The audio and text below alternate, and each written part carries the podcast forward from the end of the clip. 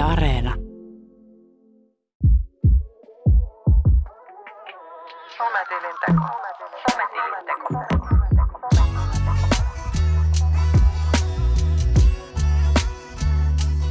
Tämä on Sometilinteko podcast, joka ottaa sosiaalisen median tosissaan. Yksi asia, josta täytyy puhua, kun puhutaan sosiaalisesta mediasta, on ulkonäkö, ja siitä puhutaan tämän päivän jaksossa. Mä oon Anni Gulliksen entinen toimittaja ja nykyinen viestintä- ja markkinointipäällikkö, jonka tavoite on näyttää netissä effortlessly coolilta, niin kuin meillä coolilla ihmisillä on tapana sanoa. Mä oon Sisko Samanlahti, toimittaja ja kirjailija, jonka käsitys omasta ulkonäöstä perustuu siihen, mitä on nähnyt vahingossa puhelimen etukamerassa.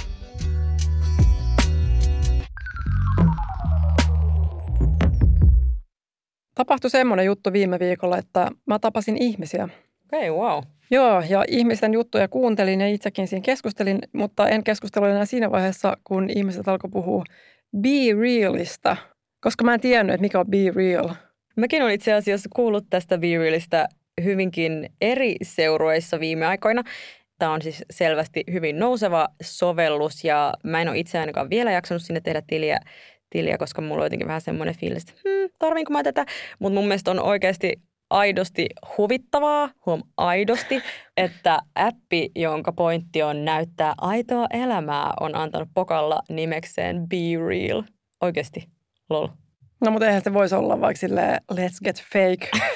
no eikö se voisi vaan olla joku silleen, että my life tai niinku pictures taken tai niinku, mikä tahansa muu kuin ole aito. No okei, okay, joo. Joo, myönnetään. Eihän se hirveän hyvä nimi ole. Sen verran mä ymmärsin siitä, mitä nämä ihmiset puhuu Be Realista, että on siis ryhmä ihmisiä, tuttuja, jotka ottaa kuvan samaan aikaan. Tulee joku ilmoitus. En mä oikein tajunnut sitä. Niin siis se on äh, sillä lailla, että kerran päivässä satunnaiseen aikaan se appi lähettää semmoisen ilmoituksen, joka sanoo suunnilleen, että it's time to be real tai jotain tämmöistä. Ja se tarkoittaa, että sitten on kaksi minuuttia aikaa ottaa kuva ja se ottaa sen kuvan samaan aikaan etukameralla eli selfie-kameralla ja sitten takakameralla. Eli siinä on selkeästi se ajatus, että täältä minä näytän juuri nyt ja tätä minä teen. Ja jos tämä ei ota tämän kahden minuutin sisään sitä kuvaa, niin sitten siihen tulee sellainen ilmoitus, että, että olit myöhässä. Mutta mä en tiedä, onko siitä mitään muuta sanktiota, mutta siinä on myös se pointti, että niitä muiden lisäämiä kuvia niin ei näe siellä niin kuin Be Realissä ennen kuin on itse julkaissut sen päivän kuvansa ja ehkä vähän niin kuin vastineena Installe, missä periaatteessa kuka tahansa voi seurata kuka tah- ketä tahansa ja, ja näin, niin siinä on ajatuksena se, että nämä olisi niin kuin tuttuja, kenelle siellä tätä omaa aitoa elämää näytetään. Mun mielestä se on puhelimen yhteystietojen kanssa, kun sieltä löytyy tyyppejä, sit voi jonkun nimimerkin perusteella myöskin lisätä. Mutta se on tarkoitus, että se olisi semmoista aitoa elämää, että se voi kirjoittaa jonkun lyhyen captionin ja sitten siellä voi reagoida. Että hyvin niin kuin instalta, varhaisaikojen instaltahan se kuulostaa. Mutta siis mä en edelleenkään ole BeRealissa, että mä en ole ihan varma, että onko se näin, että se, kuin se toimii, mutta mä oon lukenut muutamia artikkeleja aiheesta ja seurannut vierestä, joten näin mä luulen, että se toimii. Näin se on. Mä olin vastikään baarissa yhdellä sellaisella parikymppisten suosimalla klubilla. Mä olin selvästi siellä vanhimmasta päästä, mikä ei tuntunut yhtään pahalta musta, niin kuin varmaan äänestä kuulee. Mutta selvästi tämä BeRealin kehotus ottaa päivän kuva tuli, kun me oltiin siellä, koska valehtelematta varmaan kolmannes vähintäänkin tämän, tämän baarin kävijäkunnasta otti suht samaan aikaan puhelimen esiin ja alkoi selvästi ottaa tätä päivän, päivän B-Reel-kuvaa, mutta ei suinkaan mitenkään sille, että snap otettu ja ilta jatkuu, vaan kyllä se sitten johti sellaiseen tukan sukimiseen ja, ja paidan suoristamiseen ja ilmeen korjailemiseen, että ei se nyt ihan silleen niin kuin tosta noin vaan aidosti hetkessä eletty, vaan pikkasen sitäkin piti päästä korjaamaan. Mutta kuitenkin sen kahden minuutin sisällä se pitää ottaa, koska muuten myöhästyy. Kaksi minuuttia aikaa stylata mm. ja laittautua. se on myös mm. ultimaattinen testi. Joo. Joo, se on se testi, joka me ansaitaan. Mä en kyllä oikein tiedä silleen, että ratkaisu näihin ongelmiin, joita vaikka Instagramissa on, on sitten se, että nyt on tällainen appi, jossa vähän vähemmän aikaa tuijotetaan itteemme, tai ei nyt silleen tuijoteta, mutta otetaan kuitenkin kuva itsestä ja fokus on siinä itsessä. Ja kun mä mainitsin Instagramin ongelmat, niin niitähän riittää, että se mm. ei ole mikään salaisuus. Sehän on siis aivan fakta, siis ihan oikea fakta, että Instagram aiheuttaa etenkin nuorille käyttäjille itsetunto-ongelmia ja masennusta. Ja mikä parasta, tämähän paljastui siitä, kun äh, silloin tämän tutkimuksen aikaa, eli tyyli, tuliko se nyt 2020 tai jotain, niin äh, siihen aikaan siis äh, Facebook nimeltään oli tämä Instagramin omistaja, äh, niin heidän sisäisessä tutkimuksessa tuli ilmi tämä, että tällaista tämä aiheuttaa nuorille selvisi, että 32 prosentilla, tämä on muuten Helsingin Sanomista, kerrottakoon tässä, jos joku ihmettelee, että kylläpäs ääni muuttui viralliseksi ja nyt hän puhuu vähän, mutta asiaa. Tämä on sitaatti. nyt sitaatti alkaa. 32 prosentilla teini-ikäisistä tytöistä oli ongelmia kehonkuvansa kanssa. Tutkimuksen mukaan Instagram sai heidät tuntemaan olonsa huonommaksi. Sitaatti päättyy. Selvisi myös, että Instagramissa, kun ihmiset, etenkin siis nämä teini-ikäiset, vertailee itsensä toisiin käyttäjiin, niin he ajautuu kierteeseen ja tässä kierteessä korostuu syömishäiriöt, epäterveellinen suhtautuminen omaan kehoon ja masennusoireet. Okei. Okay. Joo. Ja tämähän ei varmaankaan ollut sitten se tutkimustulos, jota Mark Zuckerberg oli lähtenyt tilaamaan, kun hän tutkimuksen päätti teettää se on se, että kun tilaa tämmöisen tota, riippumattoman tutkimuksen, niin voi joskus tulla tuloksia, joista ei ole itse ja se on se, se on se huono puoli niissä. Ja Zuckerberg sitten ja nämä muut sanoivat, että tuolta Metasta, silloisesta Facebookista, että kyllä kuulkaa moni myöskin tykkää tosi paljon tästä meidän sovelluksesta. Ja me ollaan tehtykin kaikenlaisia parannuksia, jotta nämä ihmiset, joilla on kehonkuvan kanssa ongelmia, vois paremmin. Joo. Mutta, mutta tota, tämä nyt ei, ei ollut suora lainaus, joten toivon, että en joudu tästä oikeuteen. Uh, so please do not sue me, Mark Zuckerberg. I enjoy your apps. You give me a lot of joy. Olisi kyllä todella kiinnostavaa kuulla siis näitä konkreettisia toimia. En tiedä, oliko niitä jossakin listattuna, mutta jotenkin, jotenkin mulla on sellainen olo, että ei Insta niin kuin viime vuosina ole ainakaan parempaan suuntaan muuttunut. Ja on tietenkin siis huomion arvoista, että jossain määrin siihen oman somefiidin sisältöön ja sen haitallisuuteen voi, voi vaikuttaa sillä, niillä päätöksillä, että ketä seuraa ja ketä ei. Mutta silti onhan nuo algoritmit sen verran liukkaita pirulaisia, että ne sisällöt vaikka niitä niin kuin yrittäisi vältellä, niin jos siellä jotakin seuraa, niin siellä on ne siis suosittelusivut ja kaikki sellaiset, mitkä riippuu vähän myös siitä, että mitä omat kaverit seuraa. Niin kyllä sinne pääsee livahtamaan myös niitä kauniita, täydellisen näköisiä ihmisiä, vaikka itse heitä ei seuraisi. Et jos käyttää somea, niin mä en usko, että pystyy sulkemaan itseään täältä kaikelta kauniilta ja toisille jossain määrin haitalliselta sisällöltä pois. Niin ja eihän se tarvitse tunteakseen huonommuutta ja vaikkapa rumuutta, niin eihän näiden ihmisten tarvitse olla mitään ekstra ekstra kaunottaria tai, tai silleen, että kyllä nyt jokaisen lähipiiristäkin löytyy ihmisiä, jotka etenkin kun ihmiset luonnollisesti, siis kaikki melkein laittaa, laittaa niitä parhaita mahdollisia kuvia itsestään ja tilanteissa, joissa on ja on hauskaa ja silleen, niin totta kai se helposti luo sit sitä fiilistä, että okei, tuolla on hauskaa, no ei mulla kyllä ole. Sen sijaan, että että olisi silleen, että ai, että mä oon onnellinen hänen puolesta, kun hänellä on hauskaa. Mm. Ja toisaalta on myös paljon niitä ihmisiä tietysti, jotka ajattelee, että haluavatkin kuluttaa somensa tällaisena niin kuin mukavana, positiivisena, jotenkin esteettisenä ja miellyttävänä kokemuksena, että, että siinä mielessä kun arki saattaa olla kurjaa ja harmaata ja talvikin on tulossa ja näin, niin kiva sitten katsoa, että edes siellä somessa elämä olisi kaunista ja ihanaa. Ja sitähän varten on esimerkiksi naisten lehdet, että, että niissähän ei ole mitään inhorealismia, vaan siellä on kauniita ihmisiä, kaunista muotia, kauniita paikkoja, kaikkea ihanaa ja sehän on sellaista ihanaa haaveilua, mitä ihminen haluaa, kun se vaikka naisten lehden ostaa. Ja siitä tuli mieleen, että mä luin siis New Yorker-lehdestä kirjailija Gia Tolentinon artikkelin, jossa hän kirjoitti niin sanotusti Instagram-kasvoista. Ja siinä hän huomautti, että, että kyllähän just lehtien kansiikin on aina fotosopattu, että se on ollut tiedossa. Mutta toisaalta hän lisäsi myös, että, että nykyään me voidaan itse tehdä just vaikka filtereillä meidän omiin kuviin se fotosoppaus. Ja tämä ei ole enää Tolentinoa, vaan mun ajatus, että siis, että kyllähän tämä on aivan eri asia, että me voidaan jatkuvasti käsitellä sitä, tai että me nähdään paljon enemmän sitä koko ajan kaikkialla. Että se ei ole vaan se, että ostan tämän lehden.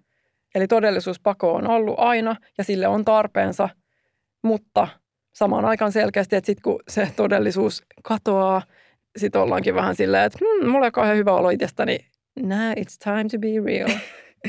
Musta tuntuu, että että mä katson tätä koko kauneusihanne, sitä, että miltä pitäisi näyttää, miten some meihin vaikuttaa pikkusen eri näkökulmasta tälle lesbonaisena, koska kun mä katson niitä somen kauniita kuvia ennen kaikkea niin kuin tässä tilanteessa niitä naisten kuvia, niin mä ikään kuin katson niitä sekä silleen, että haluaisinko mä näyttää häneltä vai haluaisinko mä olla hänen kanssaan.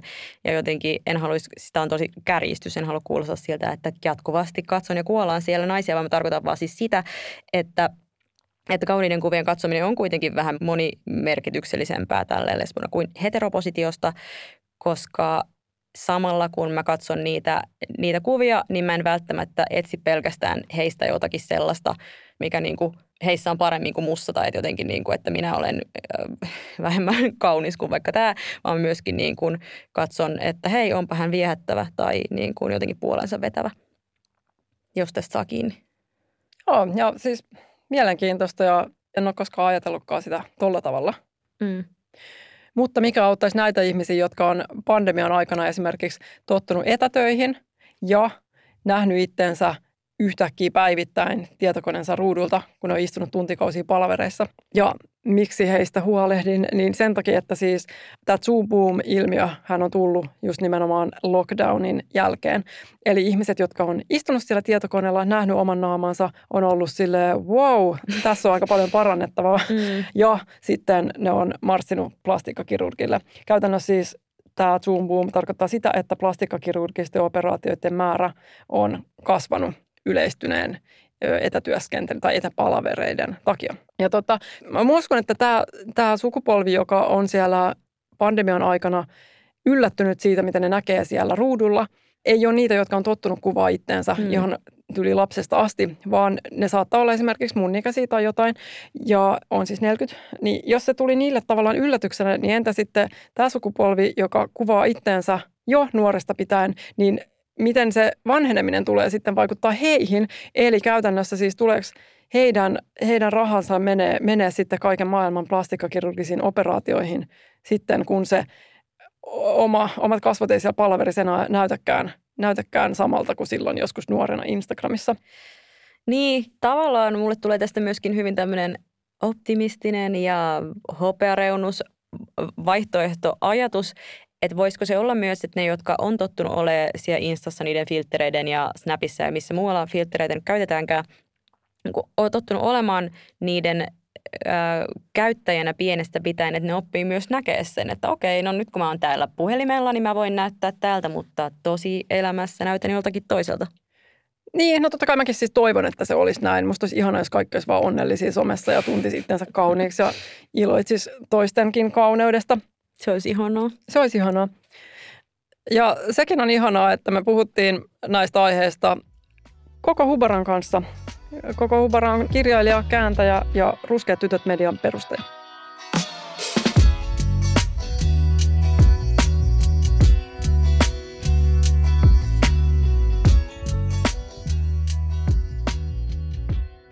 Tällä hetkellä, kun me haastatellaan sua koko, niin sun Instagram-tilillä on yli 10 000 seuraajaa. Ja viimeisen vuoden aikana sä oot julkaissut kuvia aika harvakseltaan siellä sun tilillä noin kuukauden välein. Ja sen sijaan storeja sä oot julkaissut aika paljon enemmän, julkaiset niitä aika aktiivisesti, niin mistä tällainen toimintamalli? No joo, kuten kaikki mun elämässäni myös mun sosiaalinen media on täysin niin kuin ha, aika lailla harkitsematonta ja sellaista niin kuin, ää, ei kovin pitkälle mietittyä, mutta se syy, miksi mä en sinne niin kuin feediin julkaise juuri mitään, on siis yksinkertaisesti se, että mä en itsekään oikein enää jaksa scrollata mm. Instaa, vaan mä katon yleensä vaan storeja. Ja sitten jos storeissa on joku nosto sieltä feedistä, niin mä saatan mennä sinne feedin puolelle kattelee mä seuraan niin kuin lähinnä sellaisia ihmisiä, jotka postaa just tosi tavallisesta elämästä ja sitten mä seuraan muutamia jotain taiteilijoita, artisteja, ketä ihailen ja sitten niin kuin meemi sivuja, niin sitten mm. jotenkin storeista tulee sellaista ihanaa jatkuvaa virtaa, mihin voi aina hypätä mukaan, kun ei jaksa vaikka tehdä töitä tai iltaisin ennen kuin menee nukkumaan ja näin. Minkä takia sä et postaa enemmän selfieitä? Eikö selfieet ole sun juttu vai? Mä postasin ennen ihan hirveästi kuvia itsestäni siis sinne feediin. Mulla on varmaan muitakin itse asiassa tilejä kuin toi, mikä mulla on nykyään. Tai sitten mä oon ehkä jossain vaiheessa tyhjentänyt ja aloittanut alusta tai jotain. En mä tiedä, mä oon ollut välillä vuosien mittaisilla sometauoilla, mutta tota, En siis postaile, koska en pidä ulkonäöstäni. Mun ulkonäkö on muuttunut tosi paljon viime vuosien aikana monellakin tapaa ja mä en ole niin oikein sinut sen kanssa ja mä en tiedä, miksi kukaan haluaisi katsoa mun naamaa, niin kuin vaan siksi, että mulla on niin kuin vaikea olla omassa kehossa, mutta sitten toisaalta myös se, että mä oon myös todella kyllästynyt katsomaan toisten ihmisten naamoja jatkuvasti. Et mua kiinnostaa niin kuin tosi paljon enemmän nähdä sisustuksia ja kirjoja ja maisemia ja koiria ja vauvoja ja isompia lapsia ja niin kuin jotain huumoripläjäyksiä kuin, niin kuin ihmisten naamoja. Ja jos ihmisten naamat näkyy, niin sitten mä niin kuin haluaisin kuulla esimerkiksi jotain niiden ajatuksia, niin kuin puhetta videon muodossa. Tai tietysti välillä on myös perusteltu ottaa, ottaa siitä omasta naamasta, jos haluaa vaikka näyttää jonkun uudet silmälasit tai jonkun kauniin meikin tai jotain.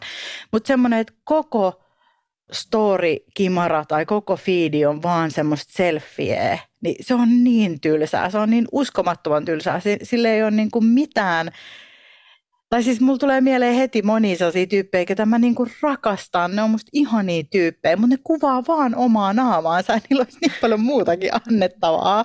Ja mä en ymmärrä sitä ratkaisua. Että miksi ne päättää tehdä just niin, kun niillä olisi muutakin annettavaa kuin se naama. Mikä se sun ratkaisu silloin siis oli, että jos sä aikaisemmin kuitenkin postasit enemmän kuvia itsestäsi, niin ajattelit sä silloin sit eri tavalla kuin mitä nyt? Mä en oikein kyseenalaistanut sitä, mä vaan katsoin mallia, että näin kuuluu tehdä. Että jos haluaa paljon seuraajia ja haluaa niinku huomioon, niin pitää näyttää tietynlaiselta niinku IGs tai jotenkin, että se kun on ruskea nainen, niin sit pitäisi olla niinku sellainen tietty ehkä jotenkin habitus ja tietyt jutut näkyy niissä kuvissa ja sitten mä niinku yritin sitä jotenkin tosi pitkään vaan tehdä. Mutta sitten se jotenkin vaan ei toiminut ollenkaan, koska en mä osaa, en mä näyttänyt ikinä. Siis huomasin, että en saanut ikinä itseäni näyttämään siltä, kun olisi mun päässä niin pitänyt näyttää. Sitten se lisäsi vaan sitä ahdistusta siitä ulkonäöstä. Ja sitten jossain vaiheessa, kun huomasi, että oli vaan väistämättä niin kuin ikääntynyt ja lihonnut tosi paljon ja muita tällaisia juttuja, niin sitten ei niin kuin vaan enää jaksanut edes yrittää. Mutta silloin aluksi mä en siis ollenkaan kyseenalaistanut sitä, että mä vaan menin mm. siihen mukaan, ajattelin, että tälleen mun pitää tehdä. Ja tälleen mä saan huomioon, ja se huomio kääntyy jollain tavalla eduksi niin kuin uran kannalta, että se tuo jotain tiettyjä työtarjouksia tai, tai jotain niin kuin jotenkin ö, näkyy sitten niin kuin semmoisena menestyksenä kun sä sanoit, että sulla olisi tietty käsitys siitä, että miltä, miltä niin kuin ruskean naisen pitäisi näyttää, niin oliko se se käsitys, että miltä sä ajattelet, että ylipäätään pitäisi vai niin kuin somessa, että tavallaan onko siinä sellainen, onko se todellisuus versus some jotenkin erilainen? Mä varmaan niin kuin ajattelin, että, että se pitäisi jatkuu niin kuin tosielämään – ja mulla oli niin kuin jatkuvasti sellainen tosi omituinen fiilis siitä, että sitä aina kun mä näen itteni vaikka jostain peilistä jossain töissä, niin sitten mä ajattelin, että miten mä en niin kuin näytäkään siltä sieltä tiedättekö, että mm. mulla oli huulet vähän törröllään, mä otin sellaista selfieä ja just sellaisesta kulmasta, että mulla näytti vyötärö tosi kapealta ja takapuoli tosi isolta ja, ja sitten mulla oli niin kuin ne jotkut valkoiset lenkkarit, jotka näytti ihan tosi valkoisilta. Ja sitten yhtäkkiä mä näenkin itteni jostain, mä oon silleen, että no ei mulla olekaan kapea vyötärö eikä iso takapuoli. Ja nämä mun kengätkin on ihan harmaat ja niin kuin mun tukka ei pysynyt siinä asennossa, missä se oli siinä kuvassa, vaan nyt se on vaan niin kuin all over the place, niin kuin se aina on. Ja ja sitten koin niinku oikeasti aika voimakasta sellaista ristiriitaa siitä, että miten tämä nyt ei toimi, että mähän teen kaiken, mitä multa niinku pyydetään. Ja mä silti näytän tältä. Että jotenkin mä niinku, en voinut hyväksyä sitä, että tosielämässä se ei niinku, että se ei ole totta se, mitä me nähdään somessa. Ja mä yritin ja yritin ja yritin. Mm. Sä otit aktiivisesti Instagramissa taannoin osaa keskusteluun vaikuttajille järjestetystä ilmaisesta kirjoituskoulusta. Teit paljon storeja, joissa sä puhuit suoraan kameralle ja osassa näistä videoista sun kasvojen päällä oli tämmöinen LVD-filtteri ja osassa taas olit ilman filtteri, ainakin näin itse tulkitsin. Niin mikä fiilis sulla on silloin, kun sä teet sitä videota, sä näet omat kasvot silloin koko ajan, niin miltä se susta tuntuu ottaen huomioon nämä asiat, mitä sä oot puhunut sun suhteesta sun oman ulkonäköön? No joo. Siis mä ihan tarkoituksella en esimerkiksi niin kuin meikkaa niihin videoihin. Mulle, jos ei mun siis satu ole siinä päivän meikki, mitä mulla ei siis yleensä koskaan ole, Ja mä en myöskään mitenkään erityisesti eti jotain sellaista mahdollisimman suotuisaa kuvakulmaa tai valaistusta, koska mua ärsyttää itseäni sellainen, että mä näen, että joku puhuu videolle tosi tärkeitä asiaa, mutta mä oikeastaan näen, että se koko ajan katsoo itseään siitä näytöltä ja vaan keimailee ja katsoo, että onko sillä nyt just niin kuin leuka tai nenä oikeassa kulmassa. Ja se vie sitä tehoa mun mielestä siltä viestiltä, että sä näet, että toinen katsoo itseään, kun se puhuu muille. Siis se on niin kuin jotenkin, niin kuin, se herättää musta aika vahvaakin myötä häpeää. Et siis, ja mä teen sitä itsekin ja sen takia, ja mä huomaan sen, kun mä katson joskus taaksepäin harvoin, mutta joskus niitä videoita mä huomaan, että nyt mä alan katsoa niin itteeni ja mä, alan, mä selvästi tässä samalla niin kuin mietin sitä, että näytäks mä nyt niin kuin hyvältä ja se on, niin kuin, se on vähän noloa. Mulla on paljon asioita tässä maailmassa, mistä mä haluan puhua ihmisille. Mulla on seuraajia, niin sitten mä koen niin kuin tiettyä vastuuta ja sellaista niin kuin yhteenkuuluvuutta niiden kanssa. Ja sitten mä käytän sen ajan siihen, että mä niin kuin töllään itseäni siitä ruudulta, niin se jotenkin, ei, mä en niin kuin fiilaa sitä puolta itsessäni. Niin sitten mä oon niin tarkoituksella ruvennut tekemään niin, että mä yritän vaan puhua niissä tilanteissa – Mä en myöskään käsikirjoita niitä mitenkään, mä en suunnittele, mitä mä sanon. Mä oikeasti haluan, että ne tilanteet on sellaisia, kun mä puhuisin nyt jommankumman teistä kanssa vaan vaikka kahvikupin äärellä pöydän ääressä. Että sen, sen ei tarvi olla niin koherenttia ja sen ei tarvi olla mitenkään täydellistä. Ja jos me oltaisiin nyt kahvipöydän ääressä, niin te näkisitte mua monesta eri kulmasta, te näkisitte monenlaisia ilmeitä, kuulisitte monenlaisia niin kuin vaikka yskähdyksiä tai äänkytystä ja se on ihan normaalia.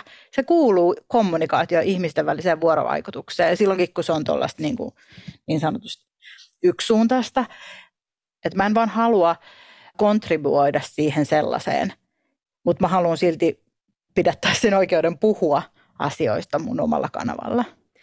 Toi on mielenkiintoista, koska se on ihan, ihan totta, että etenkin nyt kun asioita on erityisesti koronan myötä, mutta teknologian kehittymisen myötä myöskin siirtynyt siihen, että viestitään screenien kautta ja ollaan palavereissa, ollaan, ollaan ettei kukaan läsnä. Niin sitten me ollaan jouduttu ihan uudella tavalla myöskin, siis myös silloin kun ei haluta keimalla ja näyttää hyvältä, niin tuijottaa sitä ruutua ja näkee oman naaman siinä tilanteessa, kun puhuu, kun eihän se ole normaalia. Niin, Totta. Paitsi jos puhuu itselleen niin kuin peilin edessä himassa ja sitä saa myös tehdä, mutta niin kuin normaalisti vaikka palaverissa, niin kaikille tässä oikeutus. Ei, mutta et, et, et se on niin kuin asia, jota ei olisi voinut kuvitella vielä ehkä sille viisi vuotta sitten, että joutuisin jatkuvasti, kun tässä puhun jostakin viestintäsuunnitelmista vaikka asiakkaan kanssa, niin yhtäkkiä on silleen, että hei, tässä on minun naama. Totta. No mikä tunne sulla on tulevasta ja kysyn tämän siltä pohjalta, että itse tässä on just täyttämässä 40 ja, ja tosiaan viime vuosina on tullut semmoinen olo katsoa niin omaa parasta mahdollista kuvaa, minkä on julkaisemassa. Sitten on silleen, että no enpä tiedä, että ehkä tämä nyt ei ole sitä sisältöä, mikä tonne, tonne sopia, josta mä saisin, saisin sitten niitä kivoja kommentteja, koska, koska se kuva ei enää näytä siltä, miltä se olisi näyttänyt silloin vaikka sanotaan kymmenen vuotta sitten, joka sitten varmaan oli jotain – mun kulta-aikaa Instagramissa ja GPS-mullat sille. Mutta siis niinku, niin, että miltä, kun eihän tiedetä vielä, että miltä tuntuu oikeasti ikääntyy aikana, jolloin me ollaan myös otettu vaikka sanotaan ainakin se kymmenen vuotta kuvi itsestämme. Niin ootko se silleen optimistinen, että tämä tulee kenties helpottaa tai että sua kiinnostaa yhä vähemmän vai miten sä näet tämän? Siis välillähän siellä näkee ja siellä on semmoista niin kuin vaikka harmaiden hiusten ihannoimista tai jotenkin semmoista niinku niiden nostamista, mutta niinku aika vähän hän näkee. Tai sitten siellä on se Iris Apfel täytti 101V ja niinku sen tyyppistä sisältöä, mutta mut ei sellaista ikään kuin tavallista keski-ikäistymistä.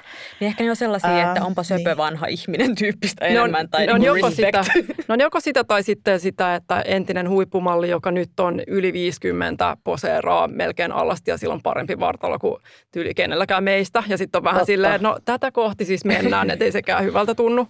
Joo, no silleen jos miettii just jotain J-Lo mm. 50V, niin ei, ei se nyt ihan sille ei kauhean realistinen ole tämä suunta. Mm ää, mä koen tämän ikääntymisen, siis mulla on, mulla on hyvin vaikea niin suhde kehooni, koska mä oon sairastanut mä 30 vuotta kohta syömishäiriöä, mutta, mutta mä koen silti tämän niin vapauttavana tämän ikääntymisen ja sen, kuinka vähän enää saa huomiota. Kukaan ei siis koskaan, tai siis kyllä vieläkin joskus catcallaa, mutta näki sitten ne tyypit. Ne on vielä vanhempi kuin minä. että siis, et ei, koko ajan niin vähemmän ja vähemmän on näkyvä ja siinä on jotain tosi vapauttavaa, varsinkin ehkä siitäkin näkökulmasta just ruskeana naisena Suomessa elänyt ja ollut silleen tosi poikkeavan näköinen tosi monissa konteksteissa, missä on liikkunut. Mä odotan ihan hirveästi, että mun hiukset harmaantuu. Mulla on alkanut tulee aika paljon harmaita ja mä odotan tosi tosi paljon sitä, että sit mulla on ne, ne harmaat hiukset ja sit niistä mä oon ajatellut postailla tosi mm. paljon. Sitten mä varmaan alan ottaa uudelleen selfieitä. Se voi olla. Saa nähdä. Kiitos keskustelusta, Koko Hubara. Kiitos. Kiitos.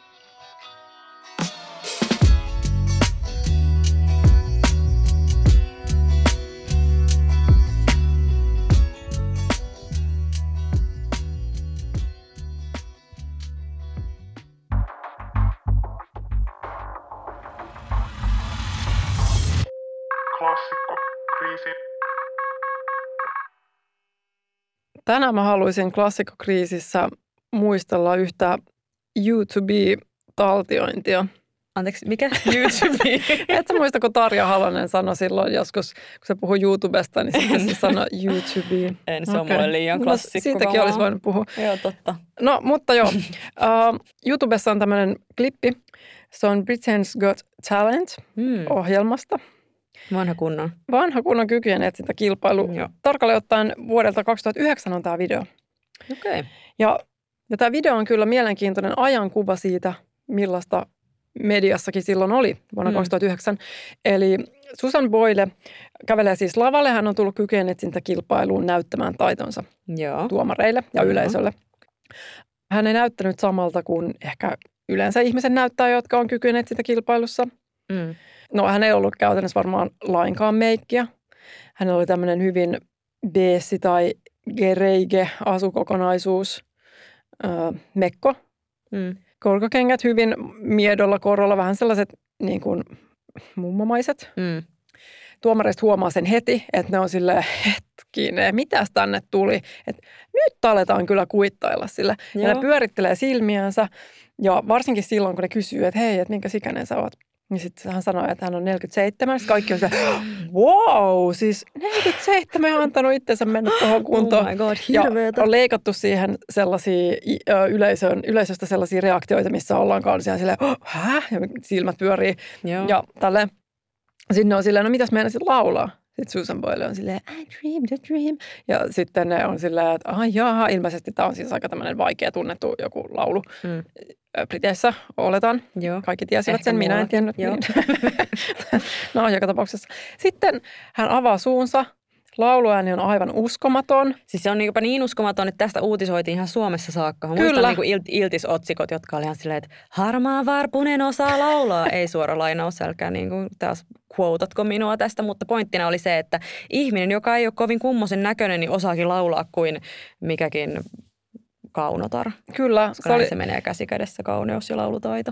Se oli kansainvälisen kriisin paikka mm-hmm. ja myös siksi klassikokriisin paikka, koska aivan siis älytön juttu, että toihan oli ihan tällaista kiusaamista. Mm. Ihminen, joka ottaa sen riskin, että se tavoittelee haaveitaan, oli, vaikka, vaikka se ei olisi osannutkaan laulaa, niin silti, miten voi olla silleen, että tämmöinen varmaan joku Brittien katsotuin ohjelma siihen aikaan mm. tekee noin, että sitten kun se ihminen on siellä lavalla, niin sinne on vaan silleen, mitä sä luulet oikein olevas?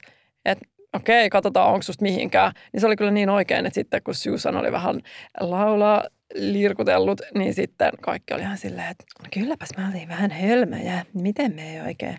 Mutta onhan toi siis mun mielestä niinku järkyttävä, niin kuin sä sanoit, ajankuva, että silloin on vielä, että se on ollut aivan niin semmoista niinku kansainvälistä viihdettä nauraa sille, että, että joku ei, ei vaikka ole niin kuin hyvännäköinen klassisella tavalla tai, tai jotenkin täytä jotakin semmoisia TV-ssä esiintyvän ihmisen standardeja. Että sehän niin kuin ilkeily oli ihan oma, oma niin kuin genreensä, jota niin kuin ahmittiin. Kyllä, ja kykyjen etsintäkilpailuissa tuntuikin olevan ihmisten suosikkiosio se, missä sitten oltiin ekaa kertaa sinne, että siellä oli ties mitä kulkia sitten hoilottamassa, niin sitten ihmiset olivat, että on tämmöinen, mitä toi tuolla tekee, onneksi niitä mennyt.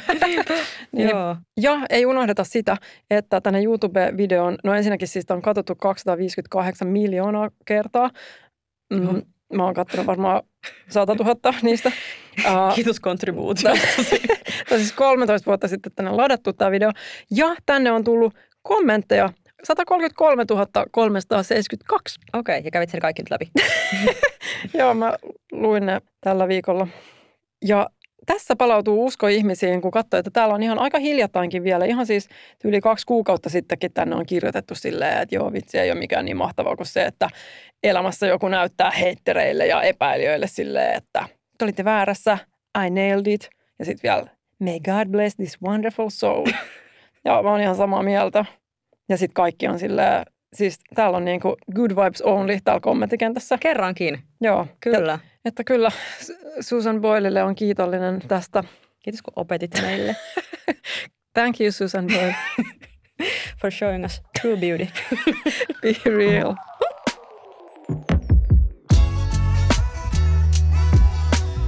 Sosiaalisessa mediassa ei ehkä ihan 133 000 kommenttia, mutta muutama kommentti sommetilin teko löytyy Instagramista, mutta, mutta käykää sinne jättämässä ajatuksia tästä jaksosta.